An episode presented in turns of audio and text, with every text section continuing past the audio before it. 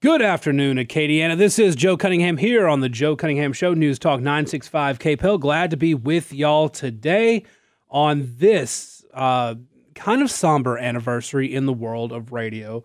Uh, we've got something up at kpel965.com about it already, but today is the one year anniversary of the passing of Rush Limbaugh. This is a uh, a day to remember nobody in the talk radio business on the news talk side would be doing what they were doing were it not for Rush Limbaugh. Nobody would be trying to be successful in conservative media were it not for Rush Limbaugh. Limbaugh started his show decades ago and was a powerhouse in talk radio, invented the modern talk format as we know it. And were it not for him, uh, the prevalence of conservative talk and, and conservative media really planting a firm foot on terrestrial radio, it, it just wouldn't have happened. Uh, I I was born and raised in Natchitoches. KNOC 1450 AM was one of the early adopters of Limbaugh's program, and for like a week, uh, possibly longer, Limbaugh would talk about KNOC, mention Natchitoches, Louisiana. It's a town nobody in the rest of America that was listening to his show uh, when he was still picking up, nobody knew what Natchitoches was.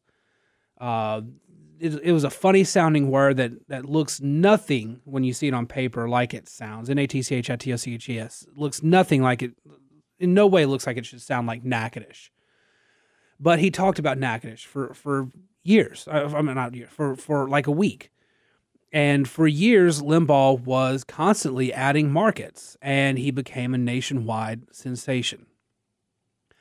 One of my best friends in the political world is a guy named Erick Erickson. He is the guy who picked me up as a front page writer at redstate.com. And even after he left Red State to do his own thing, Erick and I have stayed in touch. And, and we talk a lot about the radio business. He launched a radio show. I actually first kind of discovered him listening to him fill in for Neil Boortz, who was a, a nationwide kind of libertarian host, uh, conservative tendencies, but a libertarian host. Uh, and Erickson would fill in for Boortz from time to time. Erickson had an afternoon show at WSB in Atlanta at the time. Erickson wouldn't have gotten on the radio if it were not for the direct encouragement of Limbaugh to Erickson. And he has a piece at his Substack, uh, ewerickson.substack.com, and he kind of talks about it today uh, in a piece called I Still Miss Him. And he kind of goes over uh, Limbaugh's personal influence on him. And, and Erickson, in turn, has influenced a lot of people in the conservative world, me included. And Erick was one of the ones when the possibility of me getting a show here on KPEL came up, and I, I talked to him about it. He was very encouraging, and, and he gave me a lot of helpful advice. A lot of that advice I use in the day to day conversations I have with you guys. And, and one of the things that Limbaugh taught him that he reinforced to me when I was talking to him was radio is about a conversation. It's between it's a conversation between me and you talk radio is a deeply personal thing, something you can't recreate on television and something you can't recreate in digital writing. Talk radio is unique in that we only have each other's voices. You hear me, you call in, and I hear you.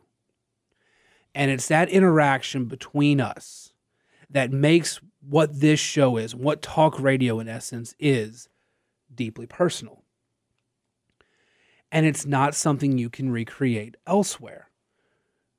And there are a lot of radio hosts out there who tried to be a cheap impersonation of Rush Limbaugh without understanding what Rush Limbaugh was as a radio host.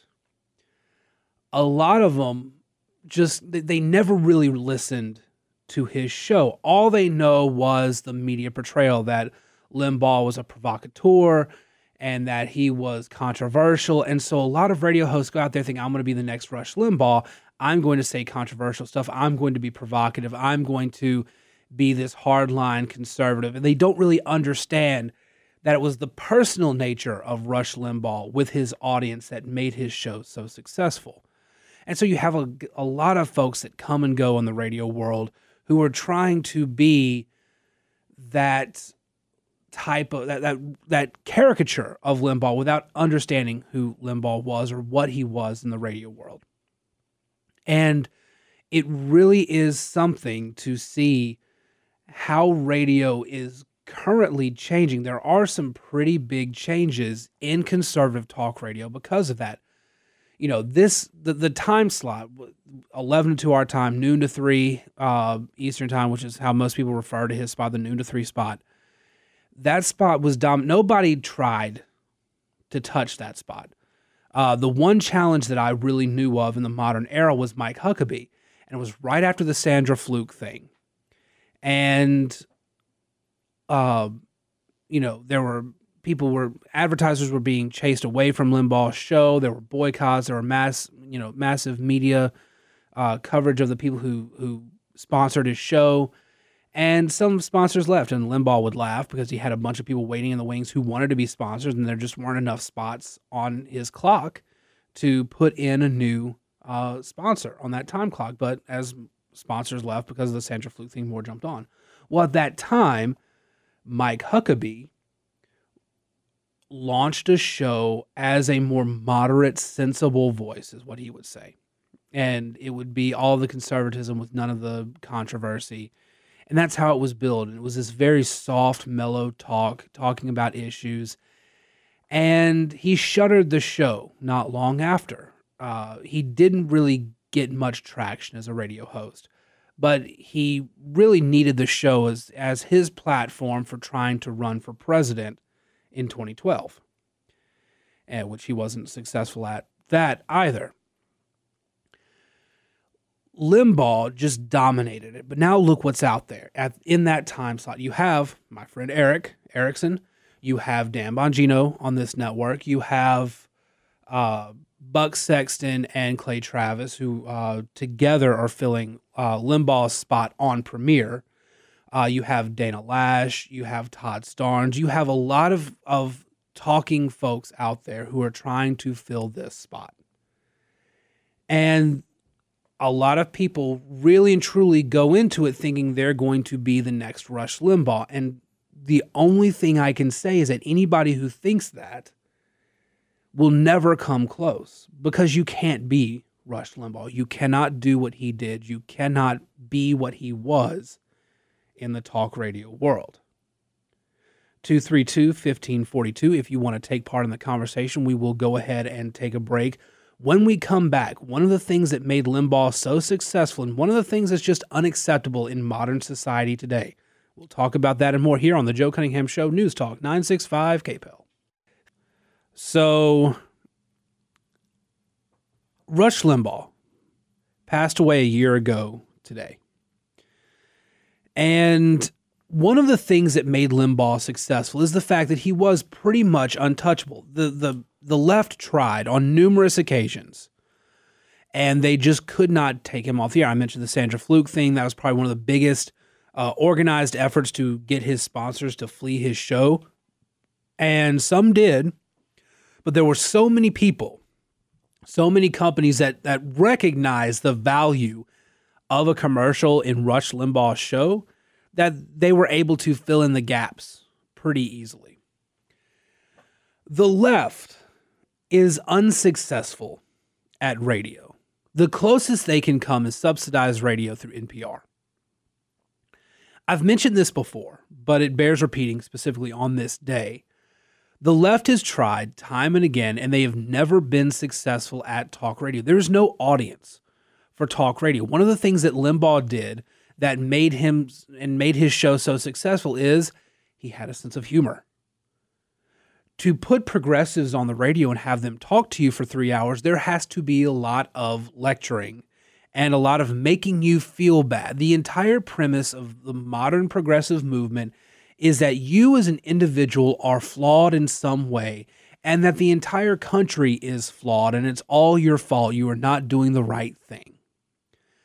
And Conservative talk, when it's really successful, tells you you are, as an individual, unique. You may think differently, and you have to wrestle with those. Uh, you have to wrestle with those differences. But you, as the individual, what makes America great is that all these individuals come together and let their voices be heard. And yes, America has stumbled, and yes, people have stumbled, but we always rise back up. That was the message of Limbaugh's program. People forget that. But Limbaugh's program spent a lot of time focused on the people that make up America. And that's why he and he spoke to so many of them. He talked directly to millions of them and had thousands over the years calling into his show and having conversations with them. The left can't do that on the radio. They've tried.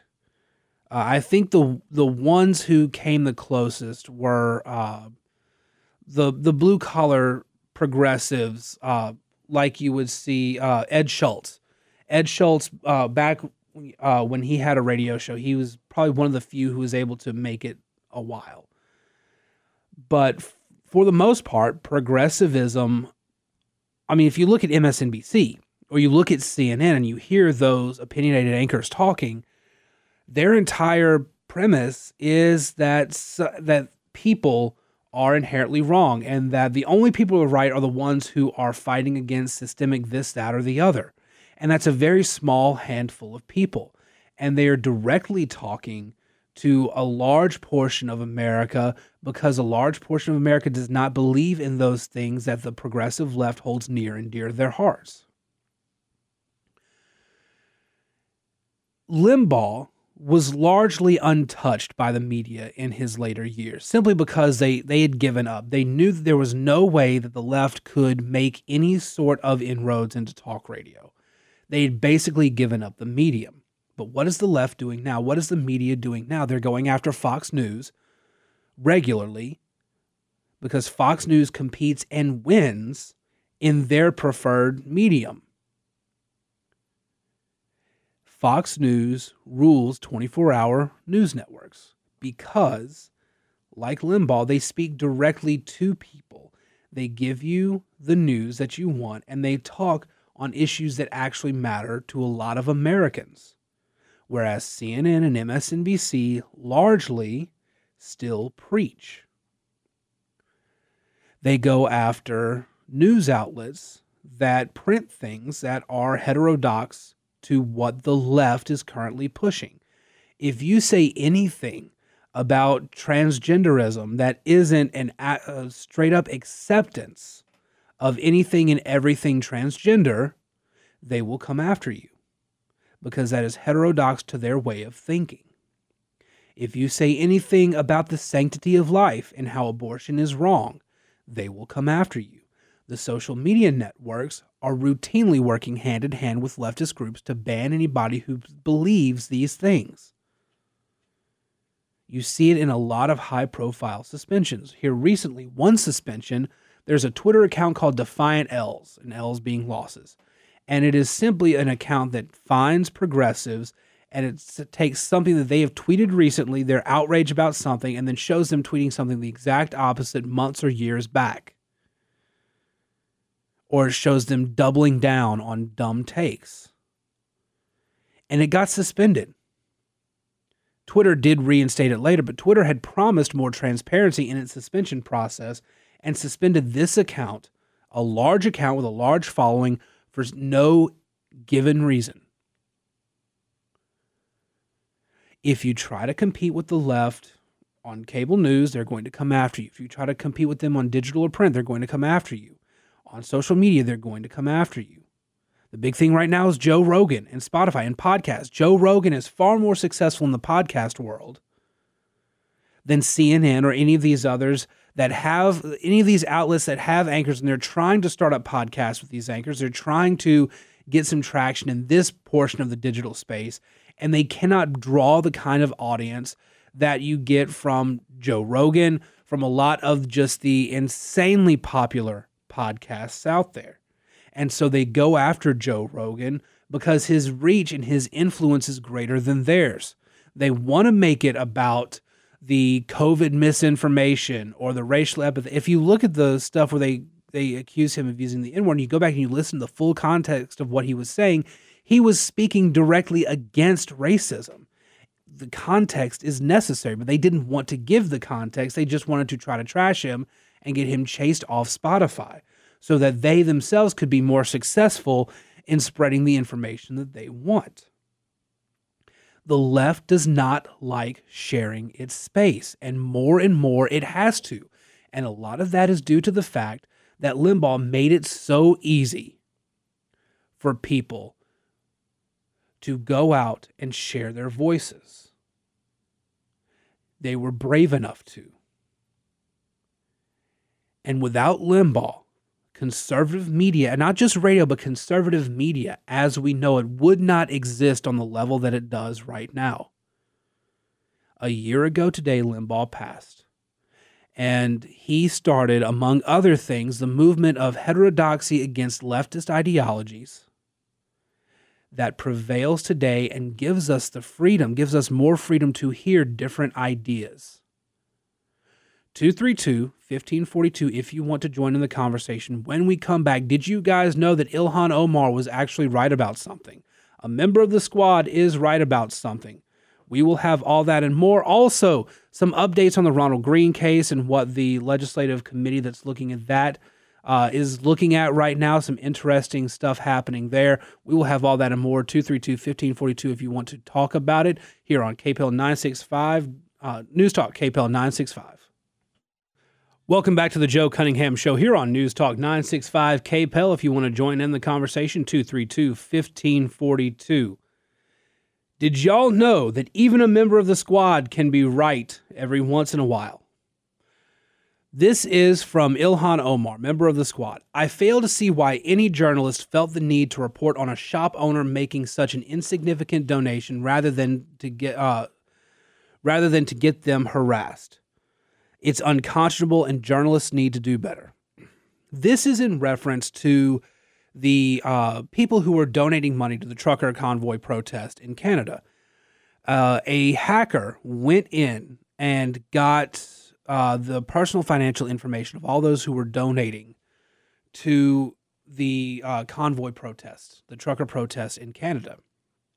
And several journalism outlets, the CBC, Reuters, uh, the uh, several others have been calling up and reporting on the people who have donated to this. These are small dollar donors. And they are going out and reporting on this as if it's perfectly fine to expose small dollar donors, people who are donating to a cause they believe in, and essentially get them harassed. And that's what's happening. And a lot of journalists are taking exception to Omar's tweet and the tweet of other, the tweets of others and the, the statements of others who are against this sort of thing. The the reporter that Omar was quoting on Twitter actually had to lock down her account because she was receiving so much pushback. Um, this is a pretty disgusting trait by the media. This is the media using its power to intimidate people. It's nothing short of that. They may say that's not their intent, but when you go out and you're exposing people for making small donations to a protest, that the media itself has condemned in its reporting and tried to um, tried to label as extremist and right wing and all this and that in its reporting. That's intimidation when the media then comes to find you and say, hey, you donated to this. Why did you do that? Several journalists um, are out there proclaiming that Omar got it wrong and that it was vital that reporters be able to use the tools at their disposal, uh, including using illegally obtained information about private citizens in the name of public interest. Keep in mind that in the lead up to the 2020 election, somebody got a hold of Hunter Biden's laptop. It was turned into a computer repair shop, and that the news got out that way. And the New York Post, which initially reported on it, got banned from Twitter, got suspended from Twitter over its story. It's, it's anybody who shared that story, they, they were unable to share the tweet. The Twitter blacklisted that story and blacklisted the New York Post because of it. And later, reporting would verify that the New York Post was right in what it was reporting. But the, the left came up with some arbitrary rule of unverified reporting using uh, the and and and private information and all this sort of stuff to justify why that story did not need to be out there. But turn around and the hacked private information of private citizens, not even the son of a presidential candidate, regular citizens, was fair game for reporting. And you had folks from the Washington Post, from the CBC, from Reuters, from the Ottawa Sun, all these outlets calling up the people whose names were leaked online and saying, why? Why would you donate to this cause? Don't you know what this cause is all about? They were trying to intimidate those people. And for the media to do that and to do it constantly is insane. Here's one response. It's just mind boggling to me. Uh, former C, uh, former CBS Sports alum and digital media expert Jason Kent um, tweeted to Omar, not helpful, Representative Omar. You've now caused more harassment. The journalist was doing her job and now she's being harassed. If you read the report she shared, you'll see it covered how the shop owner was already being harassed as her name was in the leaked database. So if you know that the cafe owner in the story is being harassed, and you know that people are going after the folks who are donating, why would you expose them further and open them up to more harassment? It doesn't make sense.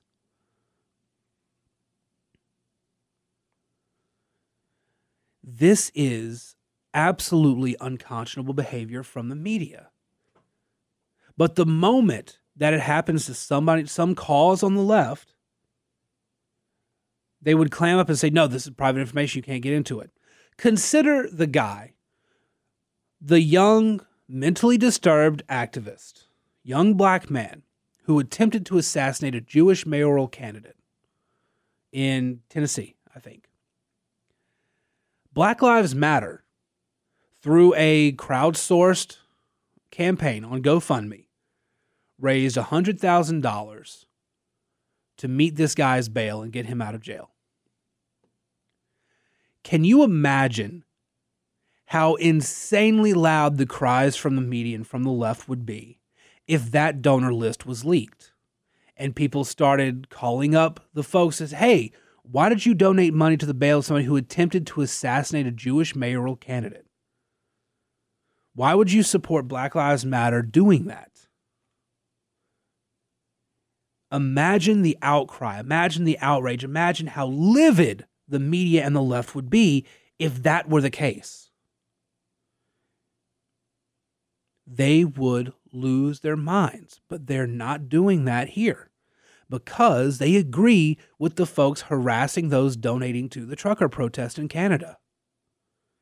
Meanwhile, you have Justin Trudeau, who is literally practicing fascism by leveraging private companies and leveraging the power of the government into blacklisting, getting people fired, getting them removed from the public spotlight, going after their financial assets, investigating them thoroughly, for so much as giving a favorable glance to that protest.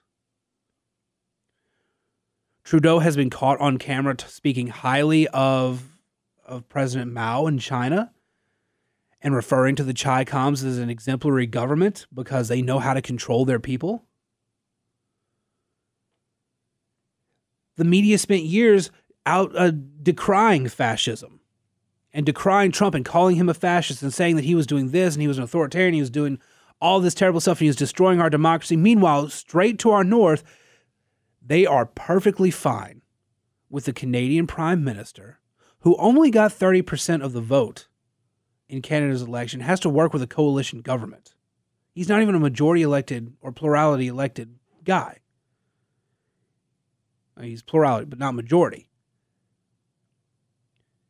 He he did not even win most of his country's support, and yet he's taking the power of the Canadian government and using it against private citizens in ways that are extremely authoritarian. And there's no outcry from the left, no outcry from the media on that. These are insane times. And we have to be able to call it out, whether it's our side or the other side we have to call it out. 232 1542 if you want to join in the conversation. Let's go ahead and take a break. When we come back, let's end the show with some state news. Where is that uh, that House committee on the Ronald Greene investigation going? We might have some hints based on some public comments. We'll have that and more here on the news on News Talk 965 KPEL. Welcome back to the Joe Cunningham Show here on News Talk 965 KPEL. Glad to be with you guys today. We've got a couple callers on the line. Callers, I'll get to you in just a minute. But, but first, I wanted to bring up this story because it's a very interesting turn in the Ronald Greene case. Uh, WBRZ, which has been one of the few outlets in the state to actually really dig into this story, uh, got a quote from Baton Rouge Representative Edmund Jordan, one of the Democrats on the House committee investigating it. Here's his quote it's very problematic that Doug Cain had his phone wiped.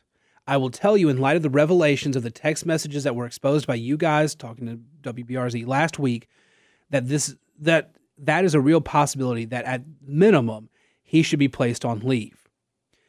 Uh, Jordan said he also asked about the sanitation of cell phones at state police around the same time that WBRZ's investigative unit began asking questions. Jordan said the order came from the top: Kevin Reeves and Faye Morrison. So the the the upper ranks of Lafayette, uh, I'm, I'm, sorry, of, of Louisiana State Police are give gave the order for the phone to be sanitized. And that he's saying this publicly means that privately that committee has a lot of information that it's digging through, and it doesn't seem to bode well for Louisiana State Police. The question is going to be how well does it bode for John Bel Edwards? Let's go to the phone lines. Uh, caller, you are on. Good afternoon. How are you? Would that be me? Yes, yes. Okay. I'm turning my um, radio off. One of the things I'm sure Carol has covered this, but one of the things I'm curious about is what's going on in that subdivision that's near the Vermilion River in Milton? I have no idea. That, that was not on my radar. Um, okay, I, well, I would, uh, I'll give you a, I'll give you a real brief summary, and you can use this information any way you want to. Okay. Okay. So, um, apparently, Josh Guillory is building some huge retention ponds, and they're using earth moving equipment day and night. My guess is they've gotten a federal grant. They got to spend it by all by a certain time. Mm-hmm. But they got huge lights out there. It's right near the cement plant on uh, East Broussard Road. Okay. Uh, yeah and it's on that same side as a cement plant, opposite side of uh, Vincent Road. And um, when people who live in the subdivision, because of the noise and the bright lights all night long, day and night, they're doing this. They would go up there and try to get the attention of the drivers of these earth moving equipments, mm-hmm. all this equipment. And they'd say, Hey, look, I, I got to sleep it's too loud, it's too bright. So now the police are out there, and when the people show up, they escort them back to their house. I, this sounds like some something out of the old Soviet Union. I and would um so, call. I, I would suggest um save your question and call in during Lafayette Live next week when the mayor president is on and address and, and ask your questions there because I I don't have any ability to to really address that. Uh, we got another caller on the line. Caller, good afternoon. How are you? Yes, uh, I wanted to comment on the subject you were addressing earlier about. Uh, well, if you think back to maybe a year, a year and a half ago, there was this big push: no bullying. If you see bullying, report bullying. Yeah. and what what what I'm seeing is all this harassment by the left, and it can be from the right, but right now it's very noticeable for me from the left of people to keep them from having their freedoms and using their own resources mm-hmm. on subjects which are basically political. This is nothing less than bullying. Yeah. And what I've no- what I've noticed is that whenever they want to start executing bullying or executing a particular agenda, they pretend to take the high ground and they immediately begin to do the exact thing which they've condemned and excuse themselves on some false pretense. Yeah, absolutely. And so I would remind uh, everybody of the words of Andrew Jackson, uh, which he wrote, and he said, anytime a politician says, vote for me, honest John, uh, put your hand in your pocket and hold on to your wallet real hard because they're telling you what they're going to be doing. They're going to take your wallet, they're going to take your money, and uh, apply that to the bullying issue. So I, I just wanted to make that comment that, you know, we have a history. People need to read their history and understand and try and apply it. Yeah, absolutely. And, and you're absolutely right. Caller, thank you very much for the call. Uh, you know, it is, it, it's very, very interesting to see. You have and, and you're right it is left and right. Right now we see it a whole lot more from the left. Now i mentioned it earlier it's this this heterodoxy. If you're not 100% in line with them on their issue they're going to come after you. And it's right now the vaccines. It's the masking it's uh, it's anything of the COVID mitigation. Right now, the Democrats are angry at each other because the moderates are tired of wearing the masks and are pushing for the rest of the party to get rid of the masks, and the progressives are shouting for more masking. And they're going after each other, and they're going after all the conservatives who have been saying for a while now the masking isn't doing anything. It's just a restriction we don't need. Get rid of it. They do the same thing on the transgender issue. They do the same thing on the abortions issue. And again, not just the left. All right. I was not a fan of Donald Trump. I did not vote for him either time. I agreed with some of the stuff his administration did. I disagreed with some of the stuff that he did and some of the stuff he said. But oftentimes, if you're not 100% in line with that, you get conservatives coming after you. The comment sections of Red State don't like me very much if the subject of Trump and something I disagree with comes up. And they will come after you and they'll call you a liberal. They'll, they'll all do all of that if you aren't 100% in orthodox with them. But right now, the left, which has claimed for so long that the right is cult- is a bunch of culture warriors, they're the ones doing all the culture changing. If you're not on board with them, then they're coming after you. Thank you guys very much for listening to the Joe Cunningham Show today here on News Talk 965 KPEL. If you want to catch any part of the show you missed, you can check out the podcast form on Apple, Spotify, wherever you get your podcast. We will be back tomorrow with another exciting show to round out our week. Thank you guys very much, and we'll talk to you again soon.